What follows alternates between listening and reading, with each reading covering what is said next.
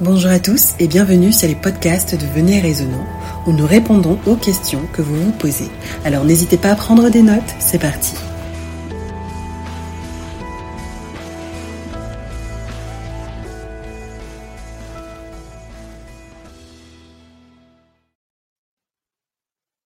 Alors, nous parlons de péché générationnel pour décrire une, situation dans laquelle des enfants sont pensés être punis par Dieu pour des péchés commis par leurs parents.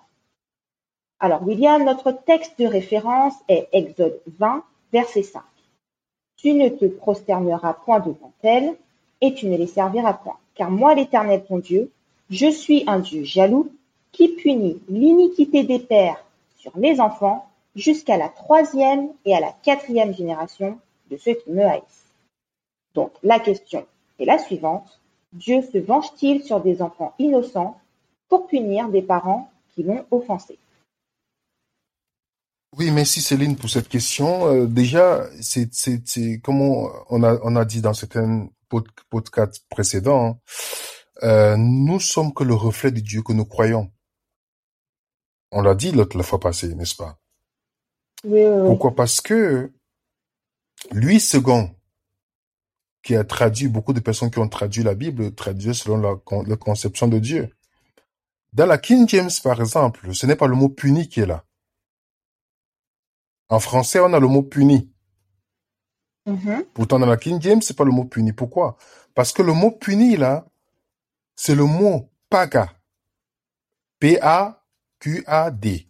Qui veut dire visiter, soigner, prendre soin, punir. Ok. Mais est-ce que Dieu punit chaque génération ou Dieu visite chaque génération de la famille de ceux qui sont rebelles? D'accord. Parce que ce mot n'est pas utilisé, ce mot paga est utilisé plusieurs fois dans la Bible mais rares sont les cas à faire référence à punir. Des Genèses dans le, dans l'Ancien Testament, pour ceux qui ont la strong, ils peuvent vérifier. Je veux prendre un exemple simple. Si on va aller concrètement pour savoir si Dieu punit chaque génération, on prend les exemples dans la Bible, ok? Mhm. Dans Deutéronome 1, verset 39, tu te rappelles quand Israël s'est rébellé contre Dieu. Voilà ce que Dieu dit de la nouvelle génération dans le verset 39, il dit, et vos petits-enfants, dont vous avez dit, ils deviendront une proie. Comprends bien, ils avaient pensé que les petits-enfants vont être une proie des ennemis à cause de leur péché. Tu vois ça? Voilà ce qu'ils croyaient.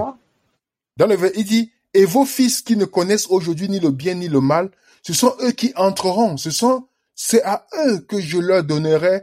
Ce sont eux qui le posséderont. Dans les enfants qui sont innocents, ce sont eux qui vont recevoir la nouvelle, la, la, la, euh, la, Canaan, et non les parents qui ont été rebelles. Est-ce que l'action des parents agit sur le futur des enfants? Non. Voilà. Il faut que, il faut qu'on ait concrètement. Est-ce que tu peux lire pour nous, Céline, s'il te plaît, s'il te plaît, Deutéronome 24, verset 16. Alors, Deutéronome 24, le verset 16. On ne fera point mourir les pères pour les enfants, et l'on ne fera point mourir les enfants pour les pères. On fera mourir chacun pour son péché. Ça, c'est Dieu qui parle ici. Dieu est clair mhm. là-dessus. Parce que les, chrétiens qui sont traditionnels, imbibés de la, qui doivent faire la détox, quand il dit la détox euh, spirituelle, c'est-à-dire cette détox-là qui est nécessaire pour, pour voir Dieu comme une bonne nouvelle, ils, n'acceptent pas cette vision de Dieu parce qu'ils sont satisfaits du fait que en, en, propageant cette fausse nouvelle, cette, ce faux témoignage de Dieu en disant que Dieu punit les gens, c'est ce qui est enseigné dans le christianisme aujourd'hui, ce qu'on appelle le péché générationnel. Et il y a les gens qui y croient. Pourtant, Dieu l'a dit de sa propre bouche. Donc, il suffit que quelqu'un qui a une mauvaise conception de Dieu prenne la Bible, torde, et ça devient une doctrine qui est véhiculée partout. Et ça, c'est l'œuvre du père du mensonge, Satan. Voici encore, tu peux lire pour nous euh, Jérémie, s'il te plaît, Jérémie 31, verset 29 à 30. Alors, Jérémie, Jérémie combien? 31, verset 29 à 30. Jérémie 31, verset 29 à 30. En ces jours-là, on ne dira plus, les pères ont mangé des raisins verts et les dents des enfants en ont été agacées. Mhm. Mais chacun mourra pour sa propre iniquité. Tout homme qui mangera des raisins verts, ses dents en seront agacées. Tu vois ça? Ok. Wow. Donc, Wow, il y a wow, des wow. gens qui croyaient que lorsqu'ils mangeaient les raisins verts, c'est les, dents des enfants qui avaient les conséquences. Dieu dit, mais Oui. c'est pas ça, parce que c'est une vision qu'ils ont toujours eue et que beaucoup ont aujourd'hui. Pourtant, Dieu était toujours clair. Même dans Ézéchiel 18, verset 20 dit, le fils ne portera pas le poids des fautes de son père. Un père ne supportera pas le poids de la faute de son fils. La justice du juste sera sur lui. La méchanceté du méchant sera sur lui. Dieu était clair là-dessus de chaque génération. C'était une loi que Dieu avait donnée. Quand on lit dans 2 rois 14, pour ceux qui sont curieux de savoir plus, 2 rois 14, verset 1 à 6, on voit très bien dans le verset 6, on nous dit bien, il ne fit pas mourir les fils des meurtriers, comprends bien, selon ce qui est écrit de la loi de Moïse, où l'Éternel donna ce commandement, on ne fera point mourir les pères pour les enfants, l'on ne fera point mourir les enfants pour les pères, mais on fera mourir chacun pour son péché. Donc, pour obéir à ce que Dieu avait dit, ce roi en a pas tué les fils des meurtriers. Oh, oh. Parce que Dieu avait c'est quoi, ça 2 rois 14, verset 1 à Ah, 6. Dieu avait ordonné, c'était un commandement de Dieu de ne pas faire mourir les enfants de meurtriers. On a une réponse claire de Jésus sur la question. Claire. Dans Jean chapitre 9, le verset 1 à 3.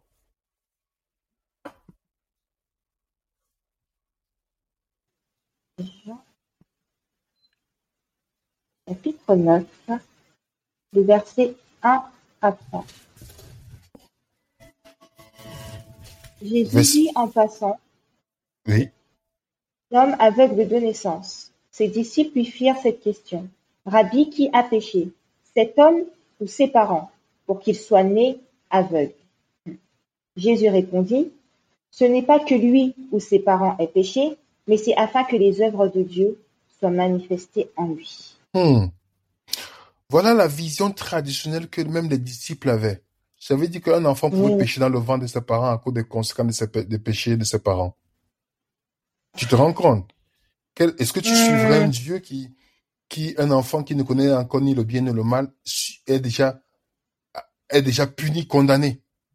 Jésus dit, Absolument pas. Jésus dit ni l'un, ni l'autre. Dans la version qui dit, ça dit ni l'un ni l'autre. Dans, en d'autres termes, vos deux visions sont erronées. D'accord. Mhm. Mhm. Mais dans le mal que Satan va faire à cet enfant, la gloire de Dieu va se manifester. D'accord. Parce qu'on vit dans le monde du Ouais. péché, des maladies et autres, qui sont la plupart causées par l'ennemi. Jésus dit, malgré ce, ce mal que cet enfant a, la gloire de Dieu va se manifester. Il faut bien souligner que ce ne sont pas des punitions de Dieu. Ça, ça vient pas de Dieu, justement, la maladie, tout ça, tout ça. Exactement. Et ça aussi, on le croit dans le christianisme. hein. C'est ce qu'on véhicule. La maladie, c'est soit nos conséquences par nos styles de vie, soit par l'action de Satan, parce que nous sommes persécutés d'une manière ou d'une autre. Tu vois? Tout à fait. Et, et si, et si Céline, nous, si nous devons Mm. considérer que chacun subit les conséquences des péchés de ses parents, Jésus-Christ, dans sa généalogie humaine, est-ce qu'on a, on a les saints dans cette généalogie? Non, il faut, Non. on a, on a des païens, on a les adultères, on a des pécheurs, on a des menteurs, on a tout dans la généalogie humaine de Jésus. Ah. Donc, Ouais. naître avec la disposition du péché ne veut pas dire condamnation. Ok. Naître avec la disposition du péché ne veut pas dire condamnation. Exactement. Exactement. Jésus nous montre ça par cet exemple. On a vu l'action de la mort des enfants de Job. Est-ce que c'est les conséquences des péchés de Job? Non. C'était l'attaque de Satan dans la vie, dans la famille de Job. Exact. Le Mhm. péché générationnel est un cancer qui nuit à beaucoup de chrétiens. Nous savons que nous savons quelque chose dans la- l'épigénétique qu'on enseigne souvent en sciences. Ça veut dire que si on est né des parents diabétiques, euh, on peut avoir le diabète. C'est pas vrai? Mhm. Mais Mhm. naître avec les, généralement, l'enfant naît avec les dispositions d'un diabète ou d'un cancer. Mais pour avoir le diabète et le cancer, il doit continuer dans le style de vie de ses parents. D'accord. D'accord. Mhm. Donc, notre naissance en Adam, notre, notre grand-père, nous naissons avec la disposition du péché. Mais Dieu ne nous considère que pécheurs lorsque nous choisissons de pécher. Tout à fait. Donc Dieu, dans Acte 17, verset 30, on nous dit Dieu tient compte du temps d'ignorance de tout un chacun. Comment Dieu, un Dieu d'amour, peut condamner les enfants innocents? Qui serait attiré par ce Dieu? Je ne sais pas pourquoi ces chrétiens n'ont pas honte de véhiculer ce mensonge sur Dieu. Qui peut être attiré par un Dieu qui va condamner, qui est fier de condamner les enfants innocents pour, parce qu'il veut se venger de la rébellion de ses parents? Ça, c'est quel Dieu, ça? Qui peut être attiré par ce Dieu-là? Heureusement que ce n'est pas le Dieu révélé par Jésus.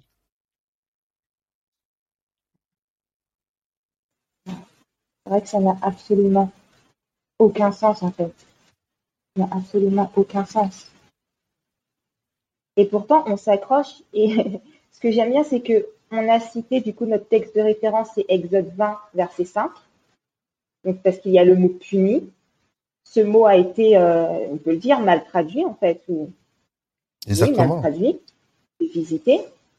Et face à ce, ce texte, à ce, ce texte de référence, Exode 20, verset 5, tu nous as proposé quatre textes. Donc, on a Deutéronome 24, verset 16, Jérémie 31, des versets 29 à 30, Ézéchiel 18, verset 20, 2 Rois 14, versets 1 à 6, qui sont en train de montrer le contraire, que, tout, que ça ne vient absolument pas de Dieu.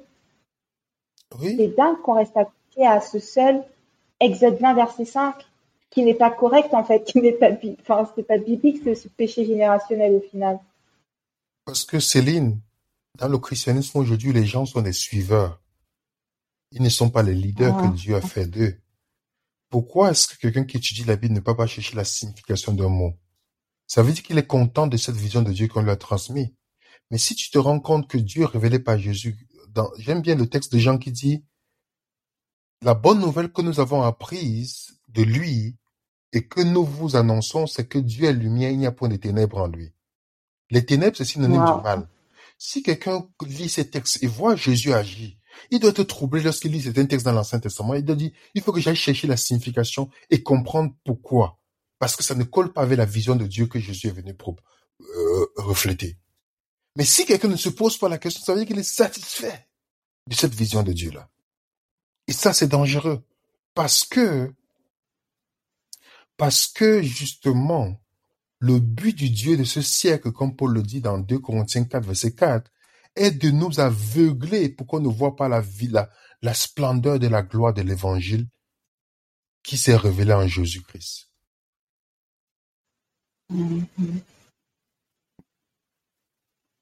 Corinthiens 4, verset 4. Ouais. Ouais.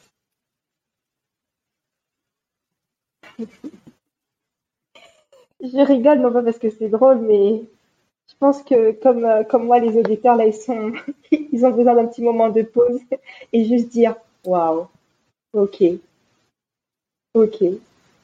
C'est ça. Et tu l'as bien dit, on est, on est des suiveurs. Le christianisme d'aujourd'hui, c'est créer des suiveurs, en fait, sans aucune réflexion. Oui, on doit accepter que les gens qui étudient la Bible, c'est pourquoi je, il faut faire attention à celui que tu écoutes, parce que tu es, nous sommes fertilisés par ce que nous écoutons. Donc, c'est un peu comme l'eau. Mm. Si tu arroses ta plante avec du coca, tu vas voir le résultat. Si tu arroses ta plante avec de l'eau, tu auras le- le- un autre résultat. Donc, ce que Ouais, j'écoute ouais, mhm. a l'impact sur ma conception de la vision de Dieu. C'est pourquoi j'ai fait très attention de ce que j'écoute, de ce que j'écoute. Même s'ils peuvent enseigner certaines choses qui sont bien, j'ai fait très attention parce que je n'ai pas envie d'être très impacté par leur vision de Dieu. Ce Dieu traditionnel qui est décrit comme un monstre. Quelle est la vision que j'ai de Dieu? Si, elle ne corrobore pas celle de Jésus, alors ma vision de Dieu est fausse.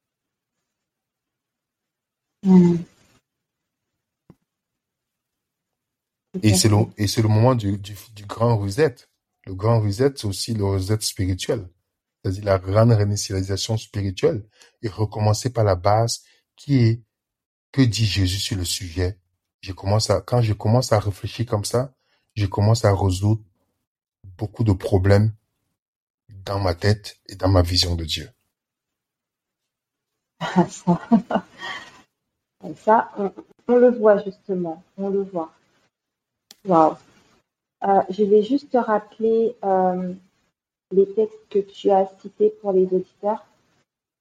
On a Acte 17, verset 30. On est en train de faire une série en ce moment sur Zoom sur justement euh, le livre des actes. Donc, euh, on aura l'occasion d'en discuter euh, de vive voix du coup avec les autres étudiants de la Bible via Zoom.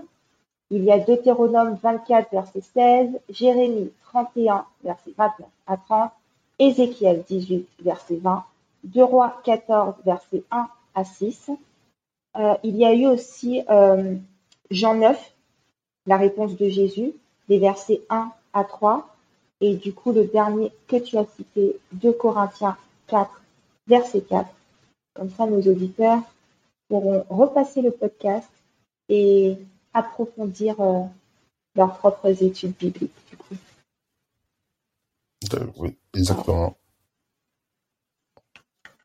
Encore une fois, merci William. Merci à vous aussi. C'est dingue. Hop. Hop. Je te dis du coup à bientôt pour un prochain podcast. À bientôt à tous. Oui, à bientôt pour le prochain podcast. Bye Ciao, bye. ciao. Ciao. Merci de votre écoute. N'oubliez pas de nous envoyer toutes vos questions à l'adresse mail venez.et.raisonnant.gmail.com. Nous vous disons à bientôt, si Dieu le veut, pour un prochain podcast de Venez et Raisonnant.